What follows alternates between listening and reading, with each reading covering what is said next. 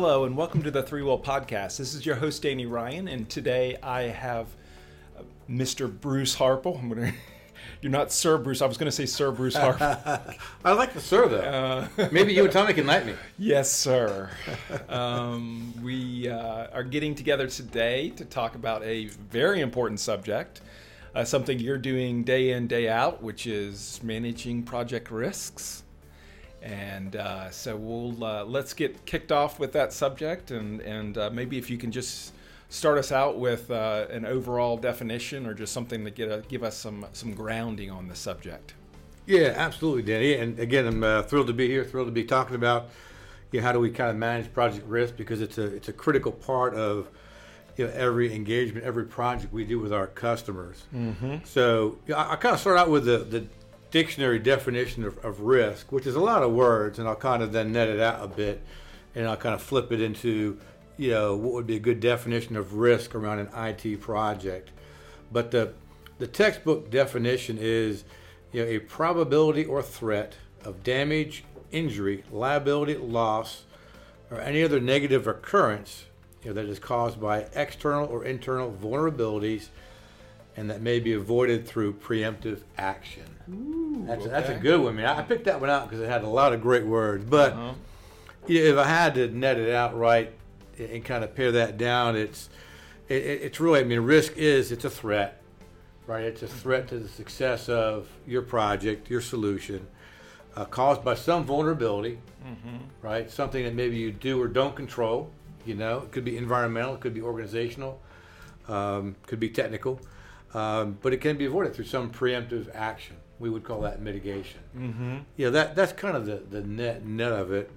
And then I kind of said, well, what does that really mean? Kind of, you know, the the risks, the definition of risk is different in any industry, right? But from an IT perspective, when we think about at least you know, when we think about risk and as we go after projects with customers, I really look at a risk as as something that threatens the scope, schedule, or budget of a project, right? We call that the iron triangle, right? That's the the three sides you're trying to manage as you you know uh, work through a project. But also, you know, a risk is something to me that would threaten adoption of the solution, Okay. right? Once you're done, Okay. because you can build the best solution in the world, what you think is the best solution in the world, but if it's not adopted, not used, then essentially you failed. Uh, and, and then also security, right? That's becoming more and more important in today's world. So you really got to think about that and be real proactive in how you kind of manage that aspect of your project. So that's kind of you know flipping it into kind of with more of an IT focus. So somebody with adoption, the risk is nobody's using it, and then with security, the the issue is if someone's using it in the wrong way, Or, or everyone's using it, or everyone's using it. and they're not supposed to be using it. Not enough or too many. Those are That's right. risks. Not enough or too many. Exactly. Excellent. What's next? Well, you know what I wanted to talk about next is just to kind of frame up, you know, kind of in, in the IT world, Uh-huh. you know, as we work with businesses and work with customers, you know, what do we see as you know, kind of the areas of you know common risks, or where do we see the vulnerabilities? Right, what are those vulnerabilities? And yeah, I kind of listed them under you know these buckets. You know, there's business vulnerabilities, technology vulnerabilities, people vulnerabilities uh, adoption, which we've talked about, and then I added collaboration as well. You know, those are kind of the, the five areas of kind of vulnerabilities, right? Things that could, you know, within that, that could impact and add risk to a project. I'm surprised you don't have a sixth bu- bucket that's called Danny. Uh, well, we, we, we can mitigate Danny. you can mitigate me. Oh, nice. Is that what people call it? Keep me away from projects. They're, they're mitigating me. We're mitigating Danny. Excellent. Well, let's go into those different buckets. Yeah, and, and kind of what I did is just uh, kind of, you know, maybe identify some examples of what those vulnerabilities might be Uh-huh. in each of those buckets. Like, so from a business perspective, I mean, you know, the the the obvious ones are things like, you know, either unclear or undefined requirements, right? And, and many times when we start a project, you know, we don't have 100% of the requirements nailed down. You know, we might have some requirements that are a high level and some are at a lower level, right? So there, there's some risk there, right, with not having um, those require all requirements at a very detailed level. Mm-hmm. Um, and then related to that, it, it, could be unclear or undefined business processes. You know, especially if there's a a new business process that you're really looking to automate in some way. And uh, you know, there's risk in that, right? Because there's there's people involved in that process, and uh, it requires a lot of work to make sure that you're looking at that process from end to end, and that you've got the right people, you know, providing input into you know vetting out how that process is going to work, and what are the inputs and outputs of all the uh, the steps and activities along the way. Um, and another one is, is lack of business ownership, and, and that's that's really key. Yeah you know, the, the times where we don't have clear, you know, in, in agile terms, we call it a product owner. But, you know, where we don't have clear ownership of the solution, you know, someone that we can go to that will articulate the vision for the team and that will, you know, kind of really sign off on, you know, the requirements and the acceptance criteria associated with the requirements. Yeah, and we really are looking for that single owner. Mm-hmm. You know, the times where we go into engagements where it's, uh, it, it's a committee of owners. You know that that's a that's a more difficult environment to be in. That's a risk uh, in itself. That's a risk in itself yeah, when yeah. you when you're kind of going to a committee for guidance and, and direction. So um, yeah. yeah, that's another vulnerability, right? And, and then just uh, and we all know, you know, there's new requirements that pop up right throughout a project. Uh, it's just the reality of, you know, implementing something new. Mm-hmm. So yeah, those are just examples of um, you know areas of vulnerability as it relates to the business side of things. Mm-hmm. Um, the flip side of that, right, the technology, right, which is kind of what you're using to you know implement a solution. You know, the risks there are you know around you know are you going to use any kind of new technologies or you know are those technologies new you know to either your team or, or maybe the customer's team yeah right? Because at the end of the day, at the end of the project, the customer has to sustain this, right? So, you know, understanding that up front, you know, and knowing, you know, where there is either new technologies or whether the, the experience of the team, you know, might be limited with the technology is, is key to understand. And then the other area is, is really choosing the right technology, right? We all know, you know, there's a lot of ways to solve a problem with technology there's a lot of technology choices out there, but you know the vulnerability is in you know, are you picking the right technology that fits you know the customer's culture, the customer's you know standards, the customer's governance, um, and, and, and again, can that customer sustain what you're what you're implementing? It seems like it's especially that way with SharePoint. I mean, we're narrowing it down to typically our projects are using SharePoint, but even within SharePoint, you're talking about, you know, especially with the newer apps, which frameworks you're using for it. A lot of different variables are out there that you know you, you do need to factor in who's going to maintain this long term. What is what's the experience level of the team with these technologies? Yeah, absolutely. I mean, we're seeing more and more of the front end experience, right? The user experience being done outside of SharePoint. Uh-huh. Right. We're seeing a lot more of that being done with uh, you know, more of the JavaScript frameworks, you know, like Angular. So yeah, I mean, you know, that's a component of it. And then we're seeing a lot more of, you know, the need to extract data and content out of SharePoint, mm-hmm. right? And there's a lot of ways you can do that. You know, so really understanding those things and understanding what the customer is going to be able to consume and, and maintain is, is key, right? And there's risk associated with that, mm-hmm. right? Those those technology choices can cause risk. Don't you die on me, Bruce. Don't you take a drink. Take a drink. Good. Um, and the last thing under technology yeah, is the other obvious one too. You, you know, data protection, you know, privacy and, and system security. Yeah, to the point, Danny, you were making. Either you know nobody can get into the system because it was too tightly secured, mm-hmm. um, or everyone can get in. You know, and that isn't supposed to get in.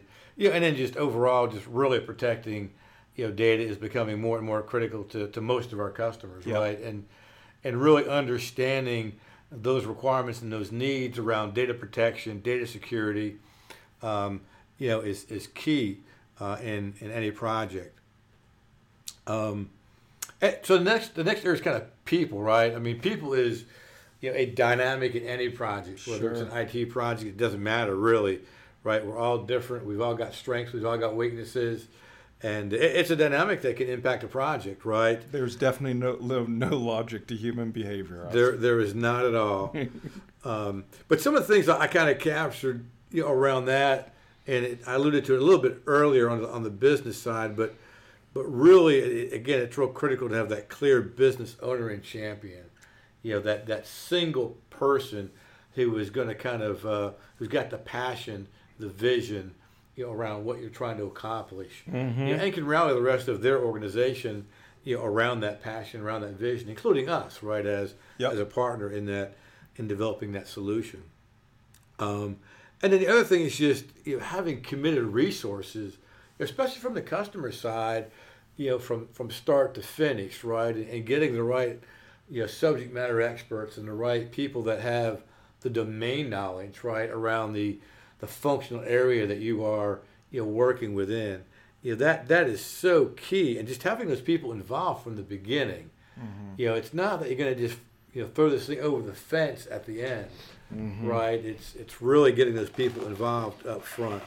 And that's typically tough because a lot of the, so- I mean, sometimes the reason that they're bringing us on is that because they don't have the bandwidth internally to do this. So having the expectation that they're going to be involved, and you know, we try to minimize the amount of involvement, but it seems like that could be real. It could be a big risk on projects, especially they're they're already, you know, they've already got ten other projects they're working on. This this is happens to be project number eleven.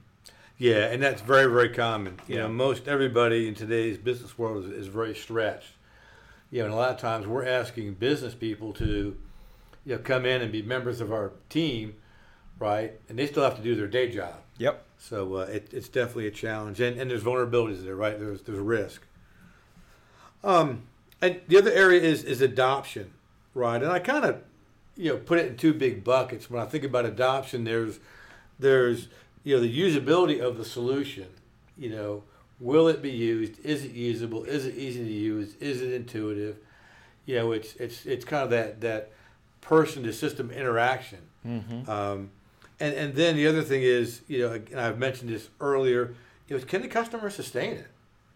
You know, I can build the best solution in the world, but if the customer can't, you know, take care of the ongoing care and fitting of that solution, Mm-hmm. you know, on their own, right, then you know that requires more investment from them. Which some customers make that choice proactively, but you know, we believe that you know we should build a solution, you know, with a technology that solves the problem that the customer can can sustain. Yeah, it was funny. You know, one of the um, the uh, customer satisfaction surveys that we got back this week was they they commented as I feel like I'm growing in my career in getting um, you know a working application out of the project. It was one of those good you know good things to hear that, a, that we're growing alongside with the client. They're learning new things. It's like. And then you know they they get a working application out of the whole thing as well, and something that they'll be able to sustain, which is great. Yeah, absolutely, and, and that's a great point, and that's a you know that's a mitigation technique that we've used is you know having customer developers kind of as part of our team. Yep. You know, so that way at the end, you know, they know exactly what was implemented. They were participated in implementation, you know, and therefore they can kind of you know extend the application and and uh, and sustain it. One of the interesting things that I overheard um, while we were meeting up with them in the retrospective was they could explain to people why certain decisions were made, which I think in the end is going to help with adoption of that solution as well. So that you know you decided to do it a certain way, and they were able to say, "Well, we did it this way because of this," and that it, that would help in the end with people adopting it and saying, "Okay, I, I understand why it's done that way," and they end up using it because they have a better understanding of why it was done that way. Yeah, that's a great point, Danny. I mean, a lot of times, I mean, we all know we could be constrained by budget or schedule. And in your example, it was a, a schedule constraint for our customer, and, and they recognized that and accepted it, and were mil- willing to make compromises on, really on scope, Uh-huh. you know, and how far we took an implementation of a specific feature because they knew, you know, they had a time constraint. Go Braves. And then the last area, you know, kind of vulnerability is just, uh, I kind of call it collaboration. Uh-huh. Right. I mentioned it a little bit around people, but, you know, we truly view our projects as a collaborative effort. You know, it's not that we're off in a vacuum building a solution for a customer. You know, we want we want to collaborate with that customer. We want them engaged. You know, we want to have that shared vision, the shared goals, Mm-hmm. and we want the team to be committed. We don't want boundaries, you know, between you know either on our team, within our team, or with the customer. We want you know people to be able to step up and say, "Hey, I can help with that. I can do that. Let me take that task or that piece of the project. I'll take it and run with it." You know, we're we're open to that. You know, we, we believe in being you know open, transparent. You know, we make sure that uh, anybody's willing to raise issues and impediments, and as a team, and that team is really us and the customer. You know, everybody is willing to step up because we're, we're so driven by that common vision, that common goal, you know, and, and getting uh, and seeing success at the end. Well, th- I think it's it's built into the process because you've got with the daily stand up, you're you know you really are on a daily basis checking in to see what impediments are getting in your way, and um, it's just built into what you're doing on the project, and then the customer can sit in on any of these stand ups as well.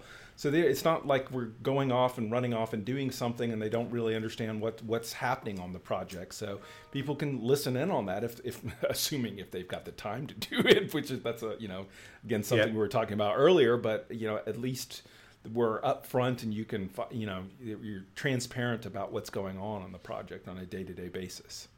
Absolutely.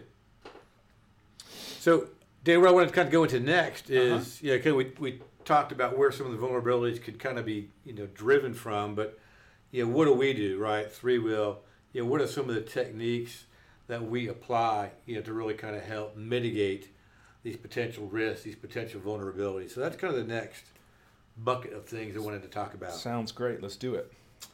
Yeah, so the first one is is you know following Agile Scrum, and, and people are probably going, "Oh man, this guy's just trying to sell his process. He's talked about Agile Scrum before, you know. Oh, he's just selling, man."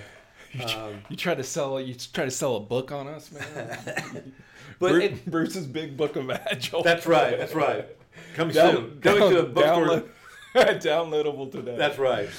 Uh, No, but and, and so the piece of Scrum really that I want to talk about here is that, you know, I'm a big believer in that. You know, whenever you're going after a project, right, you're going after a, a you know, a lot of times a fairly large problem domain, right? And, and I'm a big believer in any kind of when you're solving business problems, the more you can break that business problem down into smaller pieces, and you're biting off a smaller piece, you know, you have a much better chance of success. Yeah. Right? Trying to swallow something big whole, man, there's a lot of pain with that.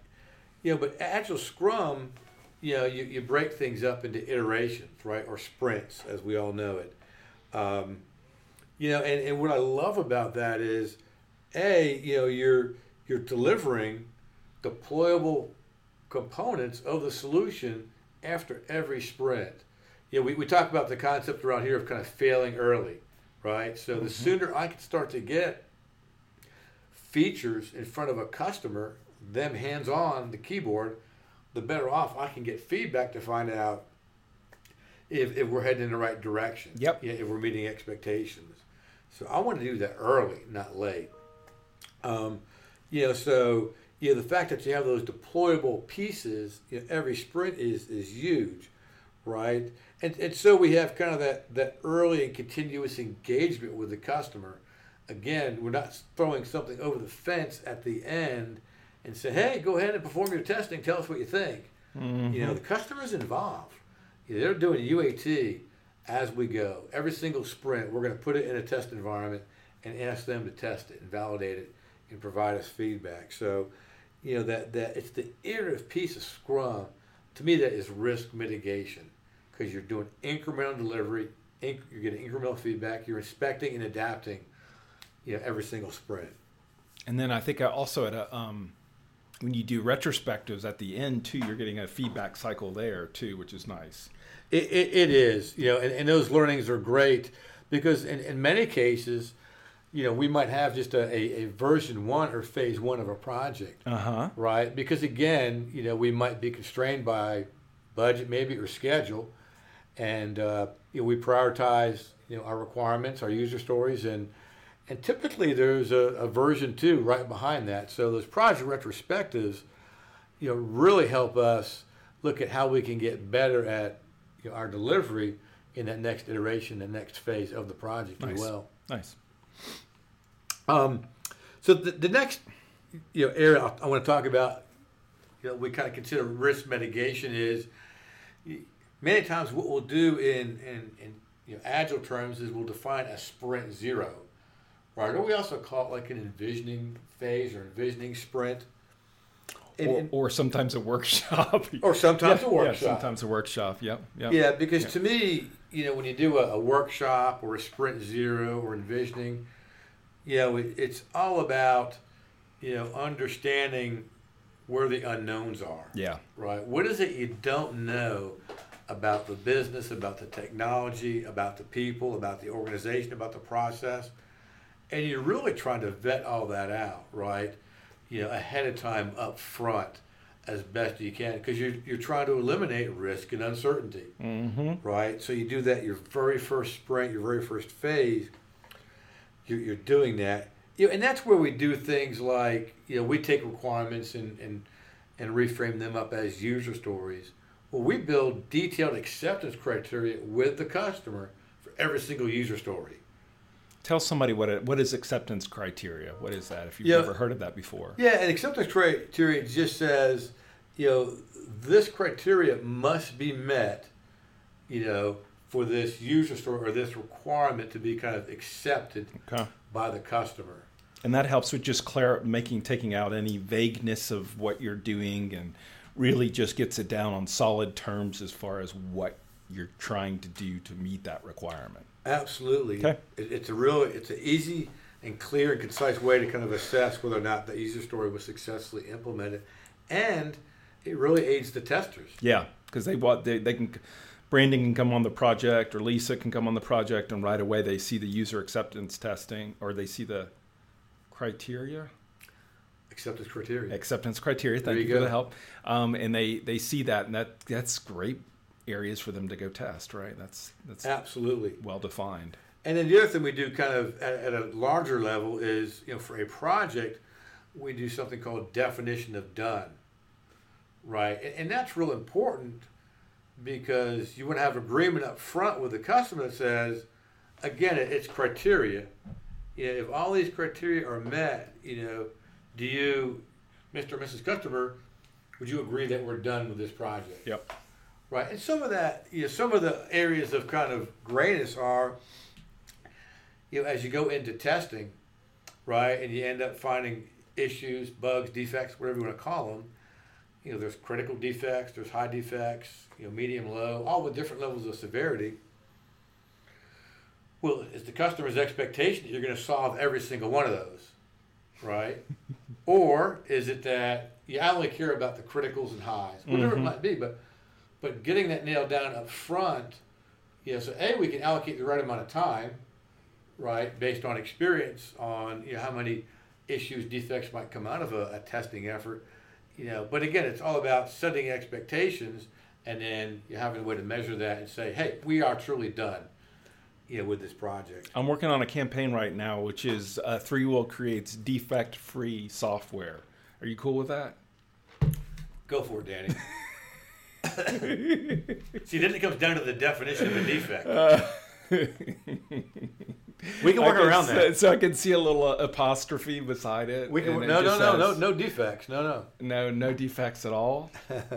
really? Yeah. The, uh, people, people in software development, their heads are exploding because they realize there is no such thing as defect-free software. So, Absolutely not. oh, what's next? Um, so a couple other things, just kind of as we think about envisioning and, and sprint zero.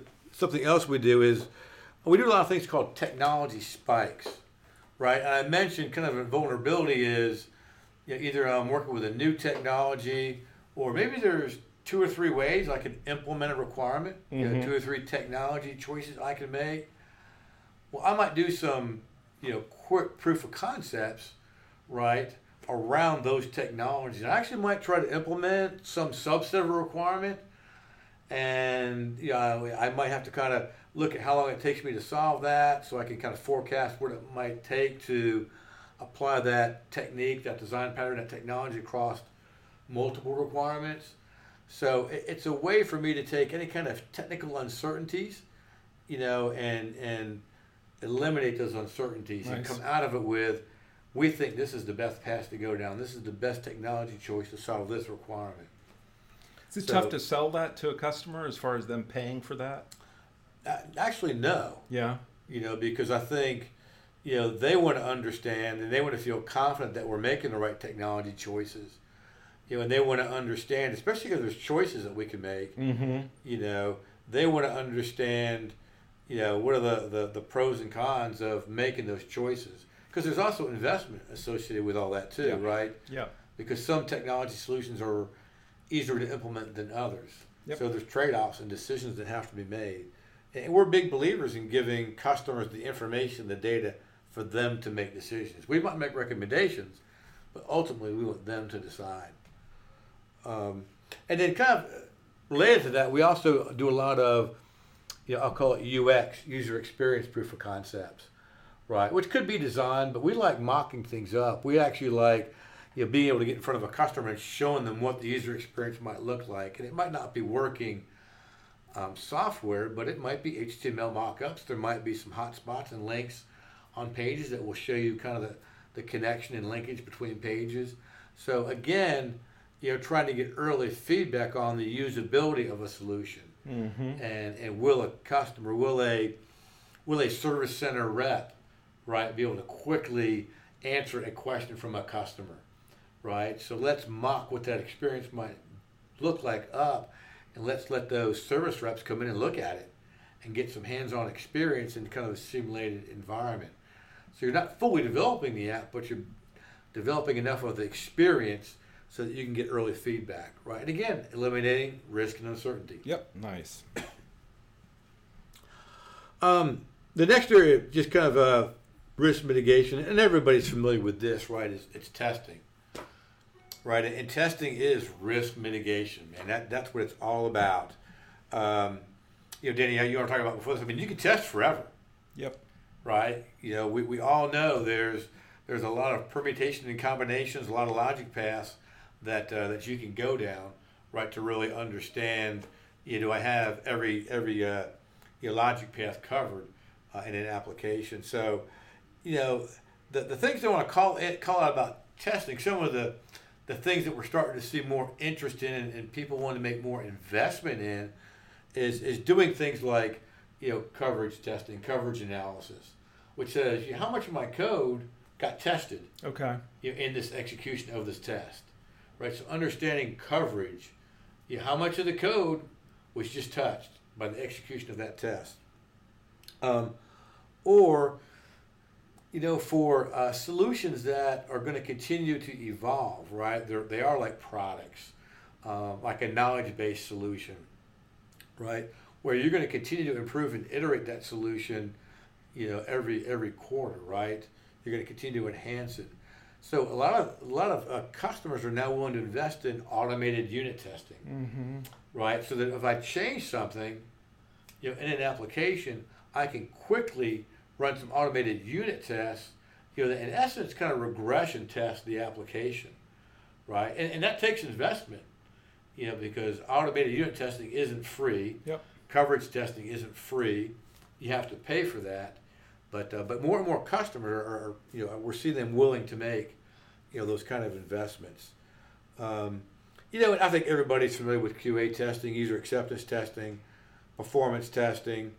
Um, you know, something else we started to do more of too is I'll call it proof of concept testing.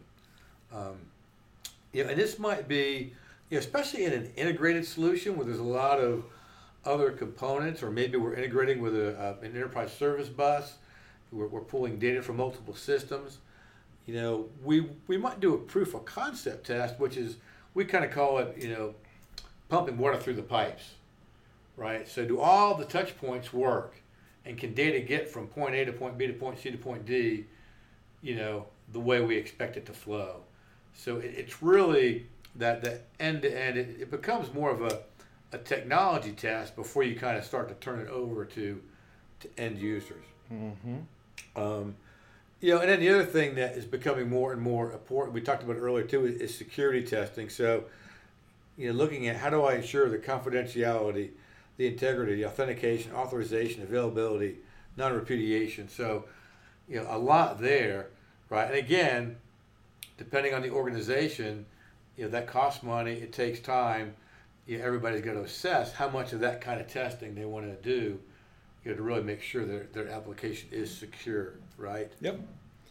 it seems to be. I don't know if you were going to cover this or was was a part of another one, but uh, I know with um, with Brandon, often he's you know a, a, part of the experience, a part of the security is. Uh, overall is testing different like browser types and looking at different options there and that, that's quite a bit about uh, mitigating risk around because the end users might be using any number of types of browsers. A- absolutely, and, all, and every browser has their own set of vulnerabilities, yep. right? Yeah, and uh, that's absolutely a key part of it for sure, Danny. That's a great point. We broke my thirty-minute barrier. We're, We're almost done. I'll tell you what, we'll, we'll wrap it up here. Sure, so, sure. three other areas to think about as far as mitigation. Yeah, one is instrumentation and logging. So we're, we're starting to do a lot more of that in applications we build. You know, an instrument instrumentation and logging just lets you and lets the customer really be more proactive and really kind of you know, capturing metrics around events that are occurring, you know, throughout the application, mm-hmm. right? So it lets you kind of be proactive to understand, you know, when events are occurring, you know, especially events that you know, are critical events or, or bad events, you know, and capturing those logs, capturing those errors. Um, Tim you know, and Matthew have done a lot of that. So we've actually talked about that a couple of times. How how important that's become, especially on the longer term sustainment projects, to have that as a component for managing risk. Yeah, absolutely. Yep. Yeah, especially yep. when you got big apps that are being used by a lot of users. Yep. Right. You, you really want to put more of that instrument, instrumentation and logging in there because it's, you know, if, if, if things begin to break or or performance begins to degrade, you know, you got to react quickly. And that instrumentation and logging can really help you narrow down, you know, what might be causing errors in an application. We all know it's Tim's code. We just need to have the proof that it is Tim's code. So exactly. Yeah. Yeah. Um, the other two, uh, risk assessment. I mean, everybody does that. We do that. Uh, my point on risk assessments is, yeah, everybody does it, but what what we do a great job of, I think, is is we look at that risk assessment every week. Mm-hmm. Right? We don't just do it once. You know, put it in a document library. You know, put it on a file share somewhere and never look at it again. We we we take it seriously. We look at it. Um, and then the other thing that we started to do too is we call them kind of leadership status reviews and this is where on a biweekly basis we get the leadership teams of all you know parties that are invested in a project right? And we look at you know scope schedule budget but we also look at you know impediments. We look at risks. We look at you know team collaboration. So you know it's a good way to really have everybody sit down. We believe in total transparency so we want to kind of raise issues risks concerns and we want to have good open discussions as a leadership team on things that we as a team can do to help mitigate those risks. So um, that was kind of my last point, Danny. Nice. Well, I know um, one just to sort of wrap us up here, sort of tactically um, on projects. I know we have a client extranet, and that extranet has a risk list on it, which has all of the you know the risk, the severity of it, the likeliness of, of occurrence, and mitigation plans around it. So it sounds like that's something that is is that something that's reviewed for the status report that goes out on a weekly basis. So that's is that is that sort of the weekly check. Well, the um, we, we do have the extranet site, and uh-huh. all our customers have access to that. That's all kind of part of us being transparent. But we do include you know, our, our, risk assessment. Or we, we take the top risks, uh-huh. um, you know, from our project, and those do go on the status report every week. So we really try to call out what we see as the, the critical risks and we do we have something called a you know, a rag status red amber green so you know for things like scope schedule budget dependencies you know, whether it's internal external um, you know we, we kind of indicate you know where things might be turning amber right which is mm-hmm. kind of a mm-hmm. warning or, or, red which is we have some issues right uh, or some risks and we, we try to really call those things out it's the very first thing you see on our staff yeah. report so yep. Um, you know we, we believe in being transparent and and kind of hitting those kind of things head on. And that's that's great because I know just somebody who is, um, you know, your project sponsor. They want to they want the information, but again, they're overloaded with information. So having that once a week status report that really calls out, hey, we need your attention on this thing.